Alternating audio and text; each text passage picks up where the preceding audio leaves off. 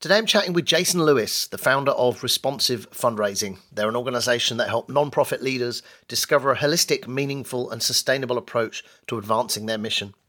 Jason's also the author of The War on Fundraising Talent and How Small Shops Can Win. This is another one in the series speaking with fundraising experts, and of course everything we talk about is relevant to non-profits that are looking at their fundraising strategy, how they get closer to donors, how they understand how to nurture long-term giving. So I hope you enjoy it. Here's my conversation with Jason Lewis. Hey, Jason, welcome to the Task podcast. How you doing? Hey, Matt. I'm delighted to be here, man. This is pretty cool. I haven't talked to many people on the other side of the world. I think you and I are literally 12 hours apart, right? To be honest, you're the one doing the hard yards because it's gone 10 o'clock there, and it's 10 o'clock in the morning for me, 10 o'clock in the evening. So yeah, cheers for staying up late to chat. Right. Well, I've got I made the darkest cup of coffee that I possibly could. So I am good to go. Cool. I got a few topics I want to cover and, want to talk about, donor relations, fundraising strategy, this stuff. But I think before I jump into that, it'd be great if you could just do a bit of an intro on yourself, on Responsive Fundraising, where you've come from, what you're all about. Yeah, sure. So my name's Jason Lewis. I am the founder of Responsive Fundraising, which is we like to think of ourselves as a training company. We're sort of anti-consulting, I guess you could say. We don't like consulting because we don't like to have all the answers, and we feel like a lot of consultants try to come in the door with answers, and we think our work is fundraising is a little more messy and complex, and that answers aren't necessarily what we need to be aiming for. I'm also the author of my first book was called The War for Fundraising Talent, and did really well. Surprisingly, it did really well. The book is it's actually a critique of I described it as an honest and hopeful critique of professional fundraising, contemporary fundraising. And then I, like you, I host a podcast. Here in the US, I host the Fundraising Talent Podcast, and we broadcast a couple times a week. And usually I'm having conversations just like this. So that's who I am. Cool. Cheers for that. I mean, I'm reading your book, your last book, obviously not your new one that's coming out, but I think I'm about 2/3 of the way through it, but really enjoying it. And, I think for me, the theme of that book talks a lot to the, the challenges with fundraising. I mean, actually you go on about how, it didn't even really exist as a career not that long ago. And, there it is a kind of new space. There are a lot of challenges in it. And this whole kind of transactional level where, people creating relationships, maybe as a broad question, when you look at the nonprofit sector, and we'll talk about both schools and charities, but, what are the biggest challenges for fundraisers? I know that's a wide question, but it seems like a good starting point just to really drill down on, what are the biggest challenges for people managing fundraising strategy and looking at where the money's going to come from. Well, you sort of started along that as you were talking about the book.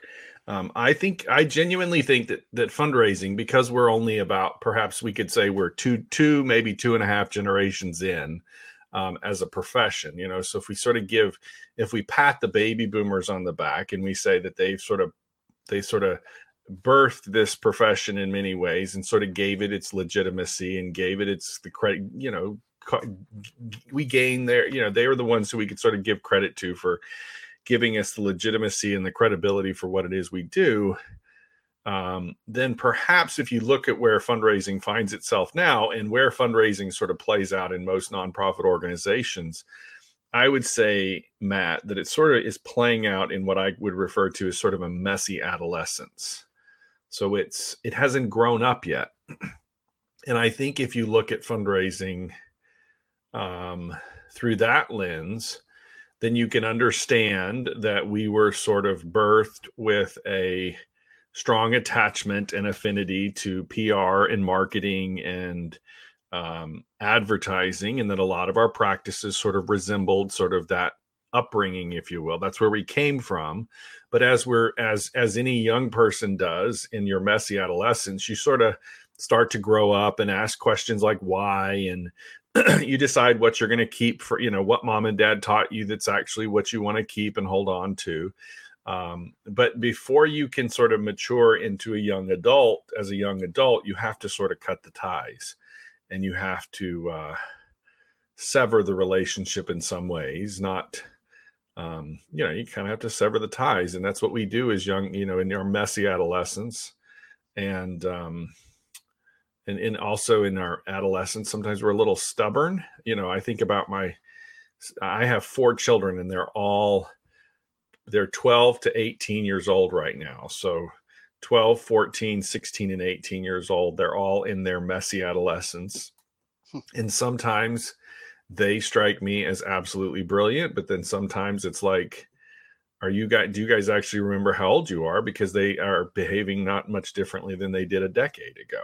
So I think in some ways the fundraising profession is pretty much the same way. And I think a lot of organizations, nonprofit organizations, the people that are perhaps listening to this podcast, I think a lot of organizations are essentially experiencing fundraising the same way. It hasn't grown up for them. It's proven itself to accomplish some things, but maybe not quite so much that what it actually can.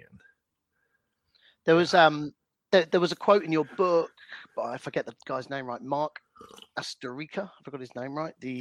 I think he does.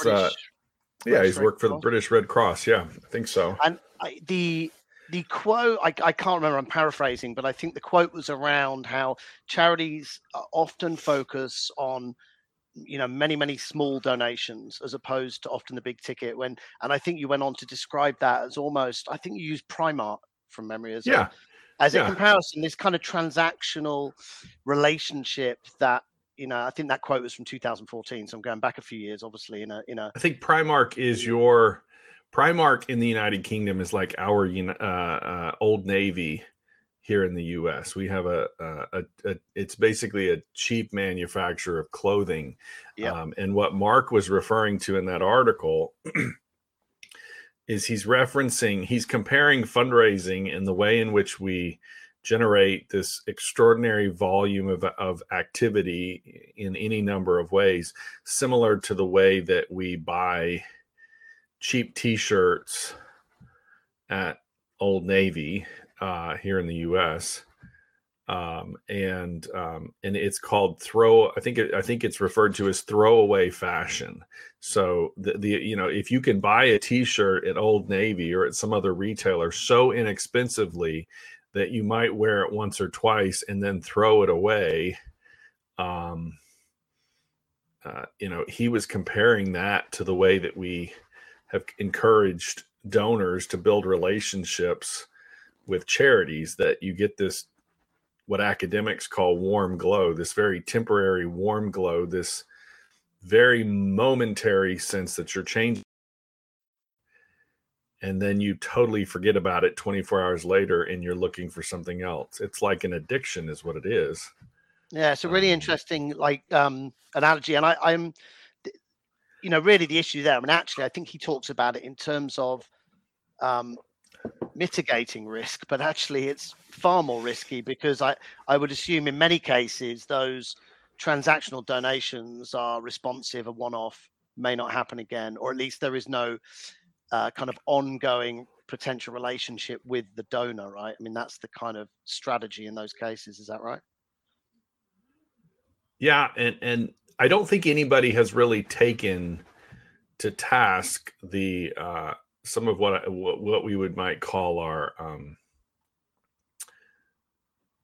sort of. I don't think we've taken ourselves to task on the idea that when you look at fundraising having originated from PR, marketing, and advertising, we're largely thinking of fundraising as we're thinking of the donor and the consumer as one and the same. And where that becomes the most problematic is at times like what we're dealing with right now in the midst of a pandemic, but not unlike in the midst of a recession. 10 years ago, we were talking about a recession, and 10 years, not even a decade before that, we were talking about September 11th. When the world becomes messy and unpredictable, consumer confidence just plummets. And so if you're building donor relationships that basically align with consumer behavior at the times when you most rely on these individuals for their charitable support, if all they're doing is behaving like consumers, consumer confidence tanked. But, you know, COVID-19 sort of settled on our entire planet in, a year ago, right? This time last year, within a couple of weeks, consumer confidence had totally tanked. That's not really a smart business model for people who rely on charitable giving when things get really messy and unpredictable, in my book. Well, this actually was a question I had later, but wanted to kind of explore this area, what you've seen in the last year, because from what we've seen, which is maybe skewed a little bit because we spent quite a bit of time in the food insecurity space last year, which actually it seemed like there was an abundance of funding at one point, which was probably an emotional response to, disaster relief situation. But in general, what have you seen in the last year across the board in terms of fundraising, the good and the bad and the challenges for, people managing projects? Well, I've been working on a couple of capital campaigns myself. And then I have a number of local charities that I stay in pretty close contact with. And then, I'm listening, I'm hearing and sort of listening to stories, with my guest on the podcast, for example. And then I've sort of got typically I'm able to keep it, just like all of us, able to keep a pretty good read, sort of a macro view. And I think, Matt, what I'm most hearing is that those organizations that are keeping their heads above water and doing okay, and perhaps doing really well, are doing so because they had relationships with individuals for whom their organization mattered to them. If an organization had a relationship with someone, and that donor could say that this organization really matters to me, I give a damn. This is more than just a, shot in the arm, feel good, Giving Tuesday sort of donation, but this is actually something that matters to me. At a time like this, I'm going to actually follow through on that meaningful relationship, and I'm going to give generously. I think there's a lot of organizations around this country and abroad and everywhere else that are perhaps really coming to the realization that the people who came through for them in the last 12 months are people that they knew the best, the people that they had meaningful relationships with. They were not necessarily those donors who gave in mass, that gave, relatively inconsequential gifts at, in the holidays or something. These are people that they had actually had meaningful conversations with. Yeah, funnily enough, I think much the same as not just the nonprofit sector, but the business sector. I've been in the startup space for the last few years. Yeah, very much so. Yeah. Having those relationships is so key. Having trust, people that can support you through a challenging time, is really important. So, yeah, my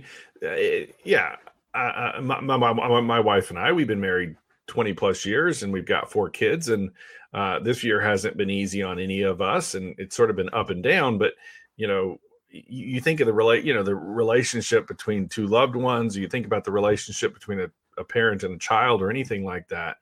When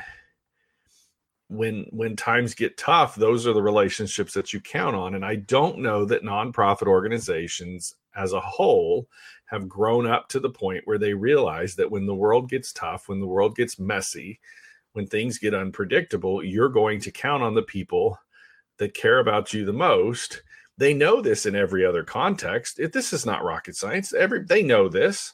In some ways, this is why they exist, because people in other contexts have let people down, and that's why they stand in the gap. But why they think that that's not, why some organizations naively think that doesn't apply to fundraising, I don't know. It really is all about relationships, and that's not just a cliche. It really does matter who cares about you. You work broadly across fundraising, right? So alumni, you deal with the education sector as well, not just charity. We've got people on our team now. My experience is not nearly as broad as our collective experience. So we've got 5 people on our team, and we've got for example, we've got a member of our training team up in New England who has worked in very large higher education, Ivy League schools, and so forth. We have people who've worked across the human services and the faith-based space, and I've spent a lot of time in K through 12 education, so we kind of cover the gamut.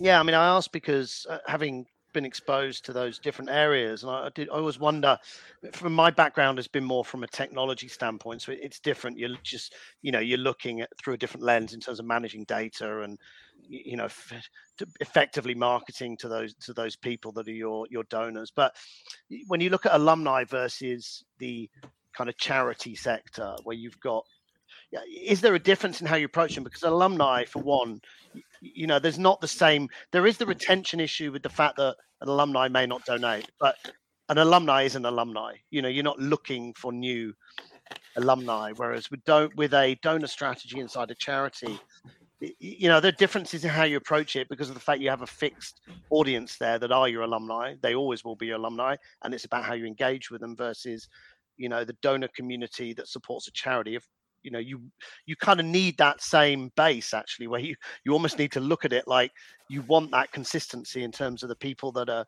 always connected to you. Are there different ways to approach that? Are there lessons from one to the other? Well, I think there's actually lessons for both sides. And I'm not up to speed enough with our friends, for example, in the UK, who do draw.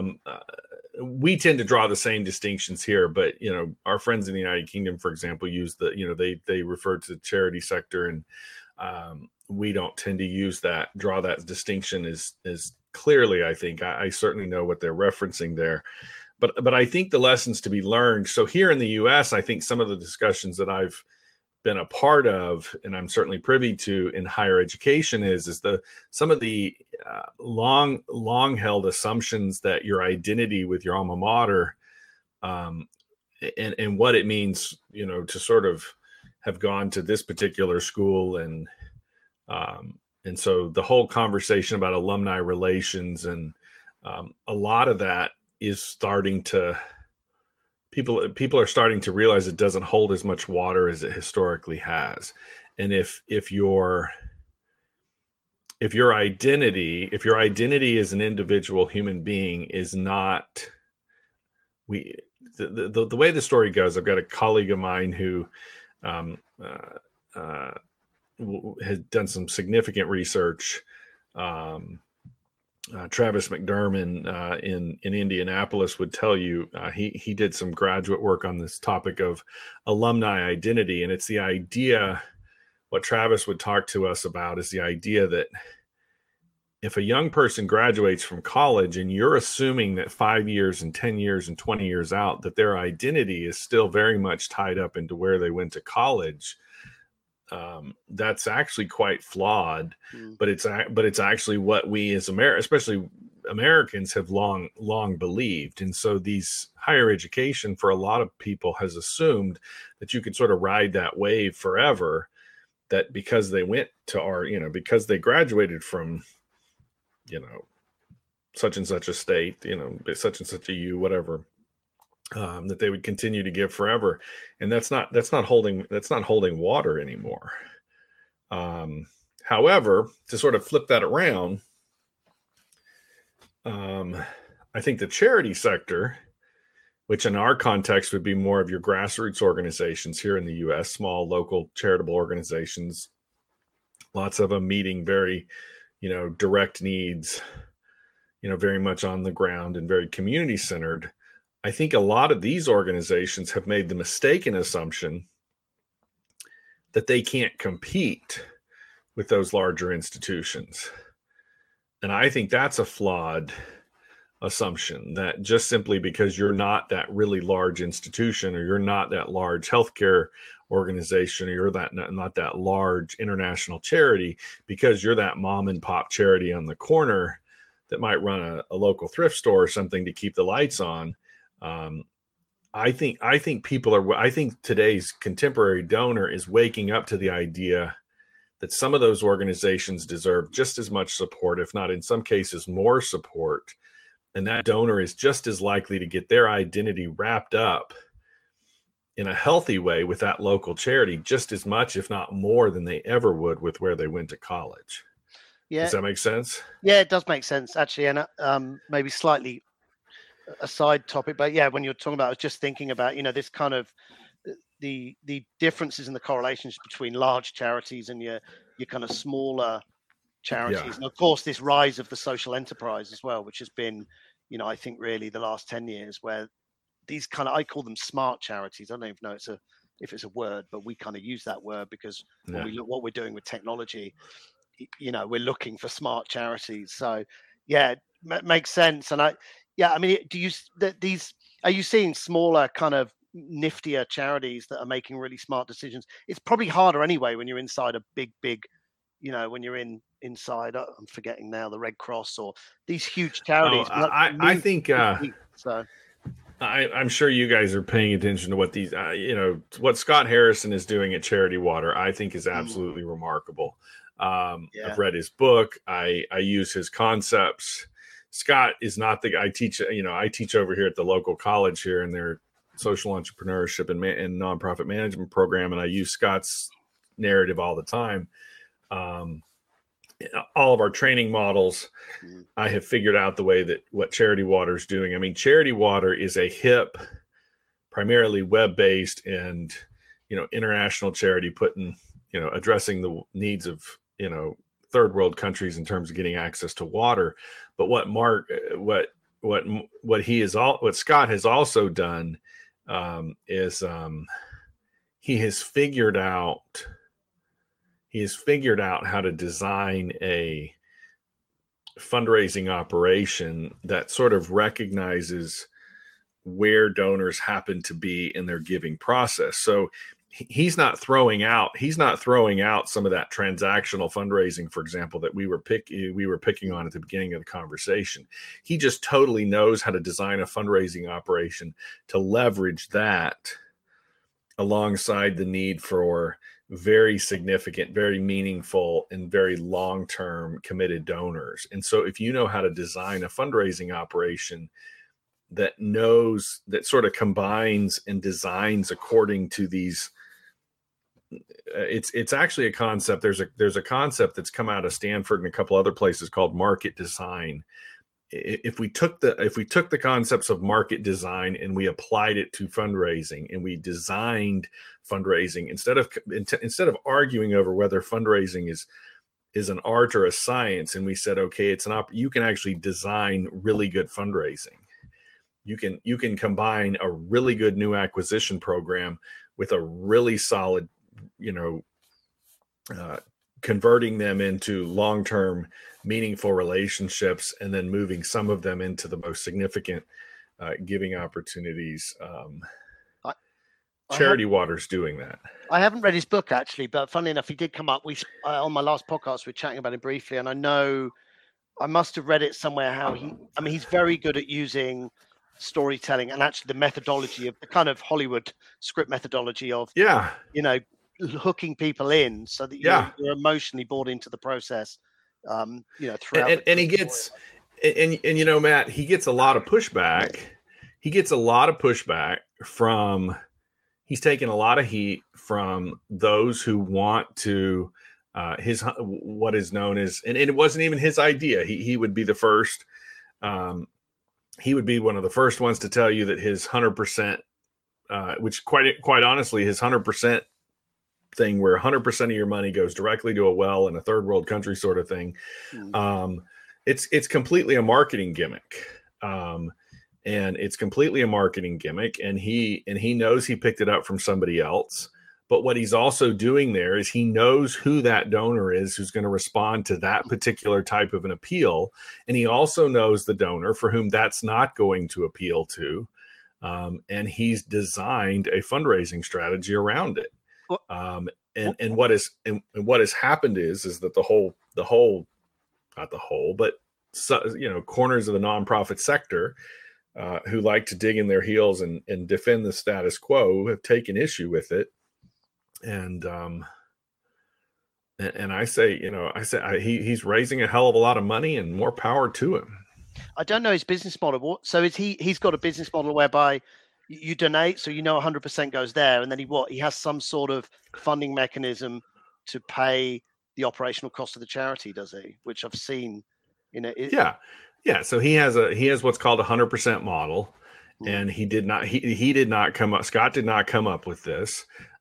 We teach something very similar that has nothing to do with the percentages of money, but essentially he intuitively, and he doesn't use this language, but at Responsive, we use the language of what's called the first, the second, and the third lane. There's three lanes that are sort of playing out in your fundraising operation. What he calls his first lane is essentially what is known in the marketplace as his first lane is essentially this 100% concept and what the donor in the first lane experiences, or what is assured of, is that 100% of their dollar will absolutely go where they want it to go. And they'll use a platform. And Charity Water has platforms similar to what you all do at Task, and gives very detailed, very vivid information about where the money goes and what's, you know, they give donors very meaningful reports. And they commit to that for a $25 donor. He also has a program that's very characteristic of what we teach at Responsive, which is that of the middle lane, where he has about 150, 160 donors who are committing 6- and 7-figure unrestricted multi-year gifts to basically underwrite the overhead or the administrative cost of the organization. And he actually has built into his, and I don't think he would take issue with me calling it this, but his marketing gimmick is really built around the idea that he has two distinct checking accounts. They maintain two distinct checking accounts to sort of acknowledge these two sort of inflows of cash. And that assures the donor who's giving $25 that money's going there. I think it's pretty sharp. Yeah, it's really interesting. I know a much, much smaller organization, but highly successful in this part of the world, down in Australia, actually, who it's a different model, but it has the same, ultimately it has the same marketing process and outcome. So if you're a donor, that's it. You give. So this is a guy, Peter Baines, who I've known for a while, runs Hands Across the Water. He's an ex forensics guy from the police force, got involved in nonprofit in charity after the tsunami because he was identifying bodies. But yeah, his model, I mean, it's the same outcome. So he has a consulting business that subsidizes the operational cost of the charity, if I understand correctly. Yeah, if I remember correctly. But the point is, you make a donation, you donate $100, it's going to, you know, the orphanage itself. And it's an interesting area because I think there are arguments both sides. I absolutely understand why that model works, why it's successful, and why it's a good thing.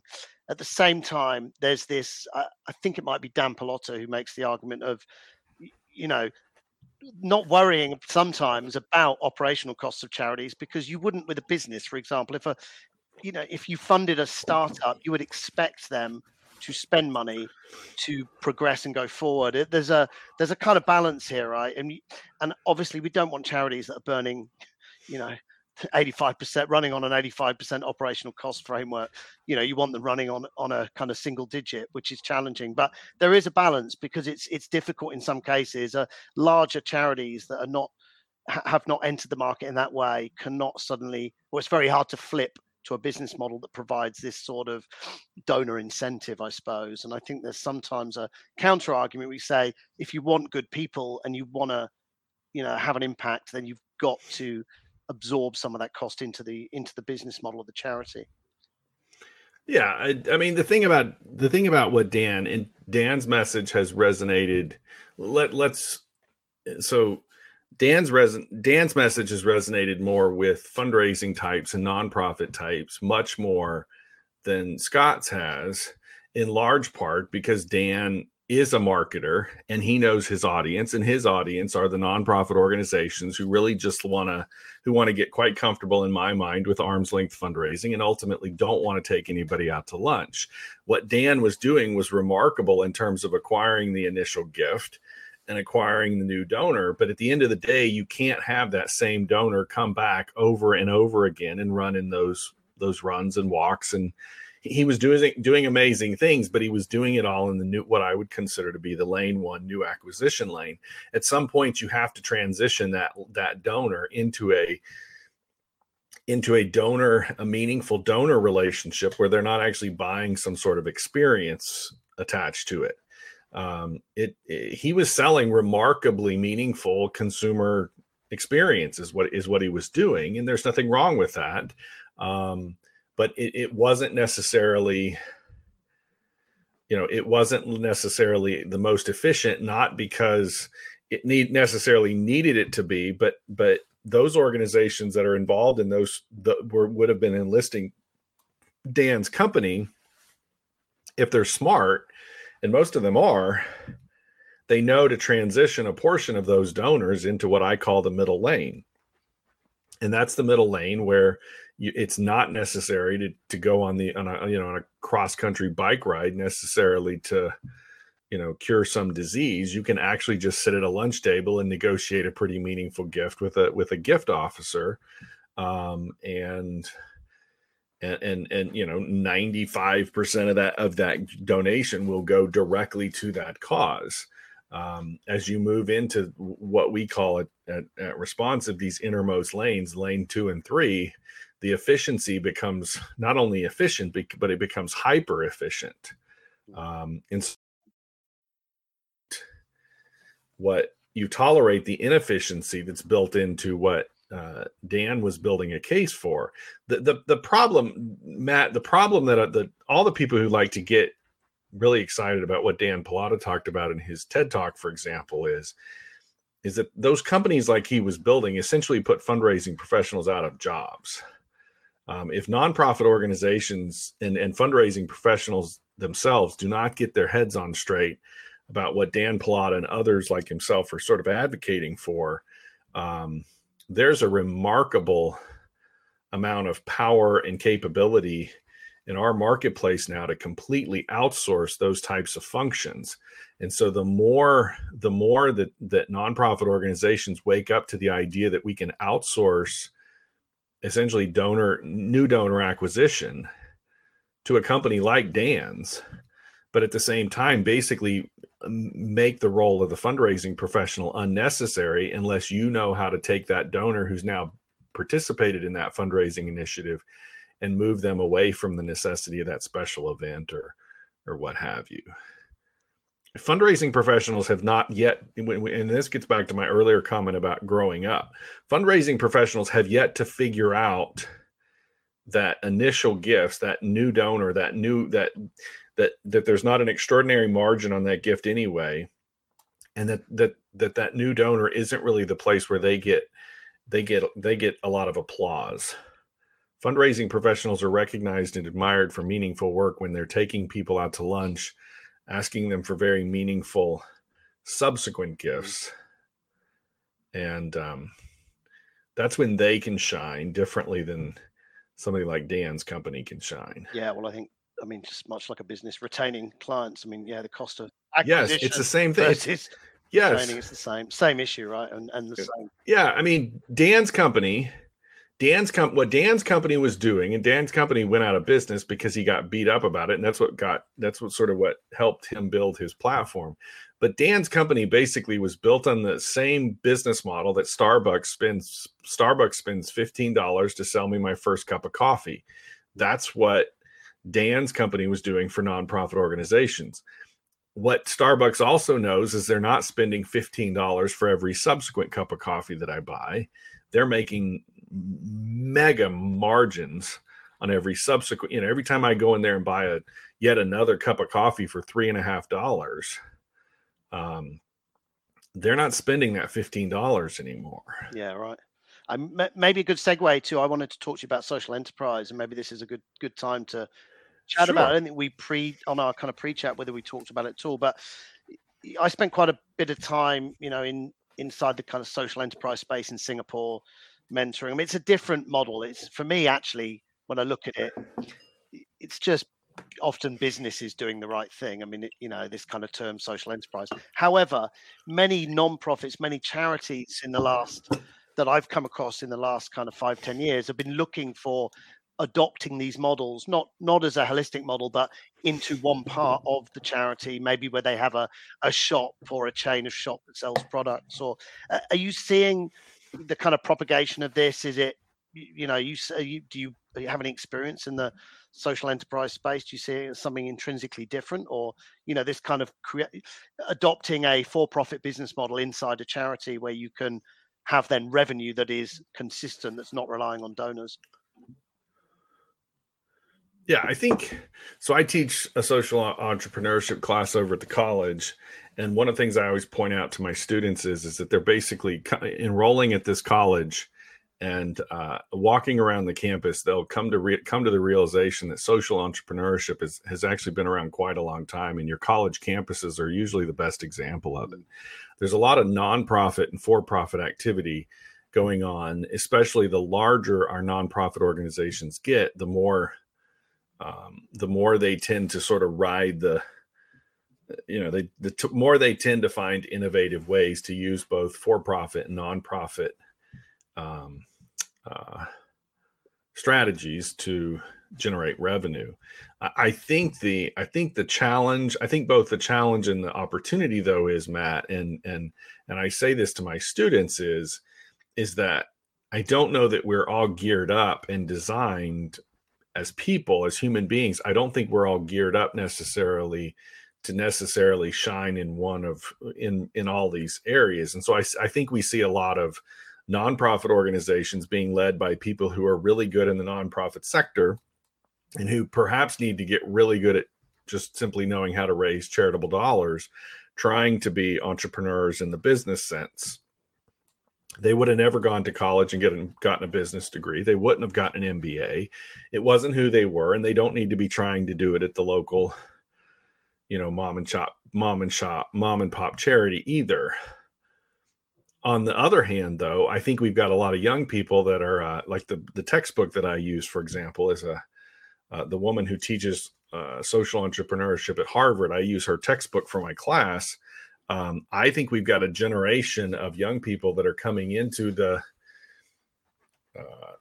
whatever this sector is that sort of exists between the two sectors, coming in and saying that there are some pretty innovative ways to use the insights of both sectors, and also keep in mind too, they're also becoming increasingly aware of being able to leverage, you know, subsidies that they might be able to get from the government and others. So it's a sort of a triad of innovation, if you will, of bringing together all three mindsets, worldviews, if you will, and developing strategies to solve, you know, some of our biggest problems.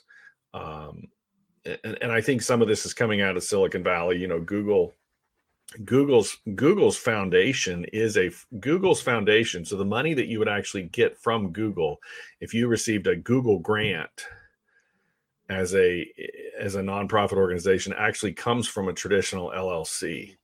And actually, you know, it's not actually structured as a 501c3. So you actually see companies sort of playing games and experimenting, innovating with these different structures that we have, finding different ways to. And that money's going into what? Into foundations or into like impact investments or businesses that have a social model, you mean, right? Not going into. Yeah. I mean, now some of this is going to, depending on who our listener is, Matt, because obviously we're talking to probably a pretty international audience at this particular point. But here in the United States, we have structures. With my last employer, for example, we propped up one. We have what are called limited liability, sort of low profit or limited liability, sort of like our B Corps. In some spaces, we're talking about B Corps. Yep. So these are enterprises that sort of sit literally on the fence between a for-profit and a nonprofit.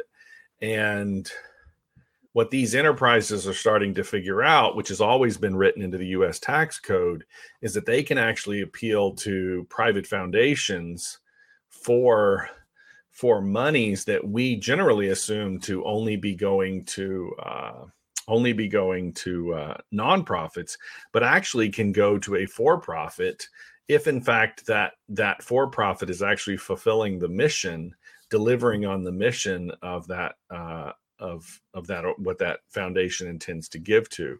They're what are called program-related investments. So, a private foundation here in the U.S. You didn't see a lot of this until the last, say, 20 years or so, when we started to see some more of this sort of this investment-minded younger donor coming in and saying, I want a different role in my relationship. And so they found innovative ways to utilize the tax code and various different corporate structures to do some of this. Some of this has to do with some of this has been very creatively used in the micro lending space and so forth. Yeah, interesting. We're kind of getting drawn to a close, but I wanted to maybe get back to the nonprofit stuff and fundraising. We haven't talked about tech, and maybe we'll do that on my podcast, or maybe we'll just do a snippet into it. But you know, what do you see? You must come across technology quite a bit. I think when we spoke before, you talked about one of the main issues is often, you know, the database side of things, nonprofits having, you know, the huge databases not necessarily having the effect on, you know, the data that's in there. What are you seeing broadly across technology and, you know, how people are using it smartly? I know that's a huge subject area, and we'll drill down on our podcast. I think when it comes to fundraising specific, I like what Peter Thiel says about putting technology sort of in the complementary seat rather than the competitive seat. Thiel talks about the idea that we should be careful to figure out those places in our economy where human beings are competitive with technology, which is to say, where is technology going to essentially do my job for me at some point? And then there are technologies which I think are far more relevant to what it is we do as fundraisers. There are technologies that are truly complementary to the work that human beings can do. And when you find a complementary technology that can be complementary to what I can contribute as a human being, and presumably will always be able to do better as a human being. That's what Thiel's talking about complementary technologies. And I see the thing is, complementary technologies don't do the work for you. They just make you more efficient. They make you more effective at it. But I think what I've started to realize in our space is that complementary technologies, Matt, are also not as fascinating because they don't behave like robots. And we're always fascinated by technology that behaves, anything that behaves like a robot's kind of fascinating. And I think we need to sort of look critically about the technology that we're looking at and say, okay, if this technology is that fascinating, is it so fascinating essentially it's going to work me out of a job? Technology that allows me, there's some remarkable platforms here in the US, and there's several of them. There's a couple of companies that are all doing very similar things in terms of being able to expedite the process of getting the major gift officer in front of the donor more quickly. It's the organization. There's a lot of lead time that is lost because you have highly relational people that are not terribly organized that spend way too much time between the point at which the donor needs to be called and asked for a meeting and the point at which they're actually sitting at the lunch table. And that's the opportunity for technology because the data is already in the system. If you think about it, the data is already there. And so if the system can expedite the process so that you know, John or Sally, the development officer, are more quickly in front of the donor at the lunch table. And this is obviously in a post-pandemic sort of context. But the quicker we can actually get that fundraiser in front of that donor, the more the faster they can have that meaningful conversation and solidify that relationship in a much more meaningful way. Sounds much like the same conversation you would have. I used to work in the CRM space in the for-profit world for many years, but it's the same issue for a sales guy working for a big company selling a product. Yes. Technology. Yes, it really is. Relationship and get that person in front of the right person faster is what's going to lead to a sale. So very similar. Yes, it's not, and that's where, right.